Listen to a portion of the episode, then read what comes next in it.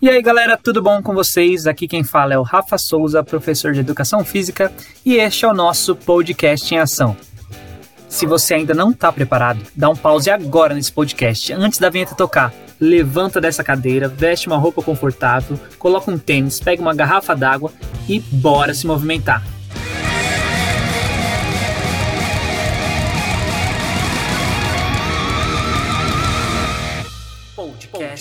Em ação. Você já parou para pensar nos cuidados que deve tomar antes de praticar atividade física e durante a prática da atividade física? Esse é o tema do nosso podcast de hoje.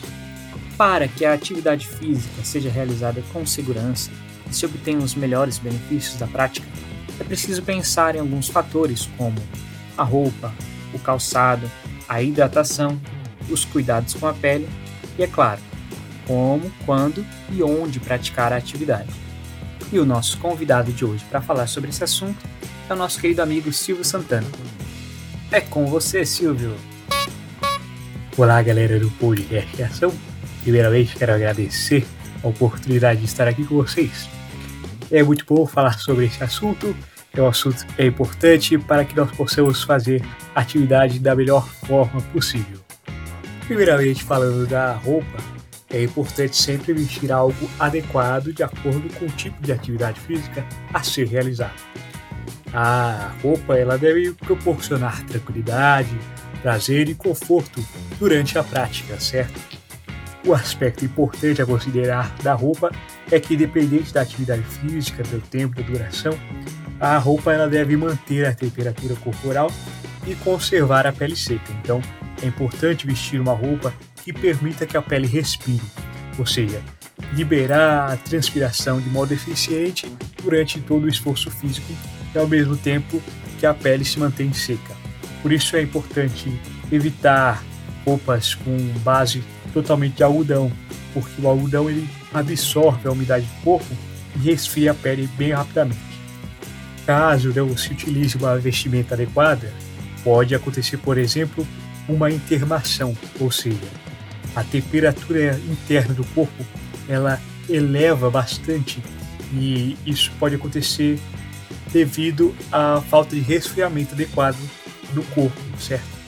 É, a intervação ocorre principalmente em pessoas que se exercitam em ambientes bastante úmidos e quentes ou quentes, né? Como por exemplo uma academia toda fechada, sem ar condicionado, pode provocar também uma intervação. O outro elemento muito importante, né, na prática de atividade física é o calçado. Ele deve ser de acordo com a atividade escolhida. O mais comum, claro, é o tênis, e ele é fundamental porque diminui o impacto e evita a fratura por estresse, por exemplo, nos ossos, em lesões em músculos e tendões. É, o calçado ele deve ser sempre macio para absorver os excessos e minimizar os impactos. E o tênis ele deve ser sempre adequado ao tipo de pé e pisada de cada pessoa. É importante lembrar aqui da utilização de meia, certo? A meia é fundamental e ela é tão importante quanto o tênis e a roupa. E é importante utilizar meias que também permitam a ventilação dos pés. Assim como nós falamos das roupas, é importante evitar meias que sejam fabricadas totalmente com algodão, né? Porque elas atrapalham aí essa ventilação. Agora, falando da hidratação, a hidratação é um dos aspectos, podemos dizer assim, dos mais importantes né, para a prática de atividade física. Nós perdemos muito líquido quando nós estamos em atividade, então é importante que nossa ingestão hídrica seja maior do que aquilo que nós perdemos, para que não haja malefício ao nosso organismo. O recomendado é que antes do início da atividade, a, pelo menos umas duas horas antes, haja uma ingestão aí de 500 ml de água durante a atividade, é, é, importante se hidratar em intervalos regulares, a cada pelo menos 15 ou 20 minutos, ingerindo aí de 150 a 300 ml de água. O importante também é que em atividades leves a moderadas, somente o consumo de água já deve ser o suficiente para repor a nossa pílula. Em atividades mais intensas, de longa duração, é comum, principalmente para os atletas, que haja uma reposição aí com isotônicos, por exemplo, além da água, claro. E é importante também que após a atividade física a hidratação continue sendo adequada para restabelecer totalmente o equilíbrio aí dessa água e dos eletrólitos que são essenciais aí para nossa recuperação, ok? Olha, mais um ponto importante a se pensar é claro na exposição aos raios solares, né?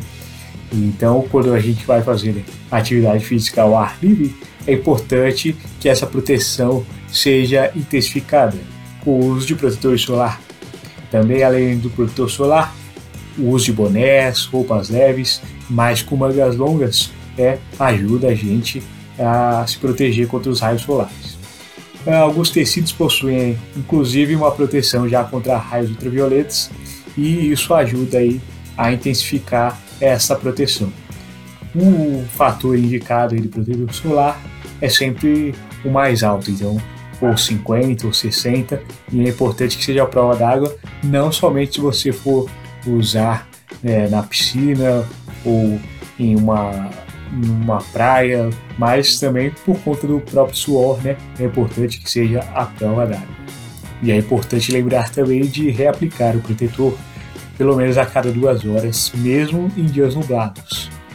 Por último, mas não menos importante, é preciso levar em consideração como, quando e onde praticar atividade física.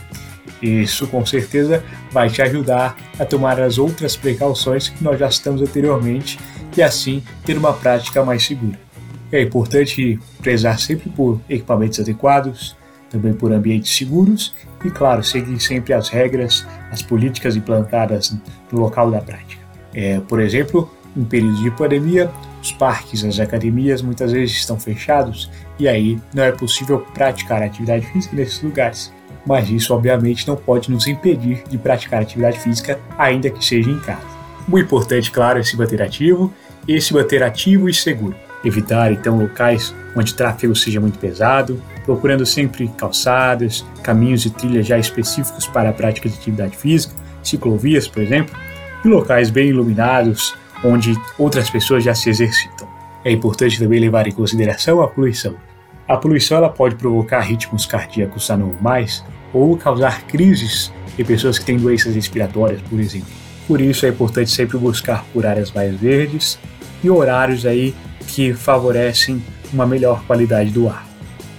Então, galera, tudo isso é muito importante para que nós possamos reduzir os riscos de lesão e obter os maiores benefícios da prática de atividade física. Muito obrigado por estar aqui com vocês. Foi uma honra participar e até a próxima. Mantenha-se ativos, hein? Podcast em ação. É isso aí, galera. Esse foi o nosso querido amigo Silvio Santana trazendo para nós as informações do livro Recomendações para a Prática de Atividade Física e Redução do Comportamento Sedentário, livro editado pelo CREF 4 de São Paulo e este foi o capítulo 7, Cuidados e Segurança para a Prática de Atividades Físicas, escrito por Antônio César Cabral de Oliveira.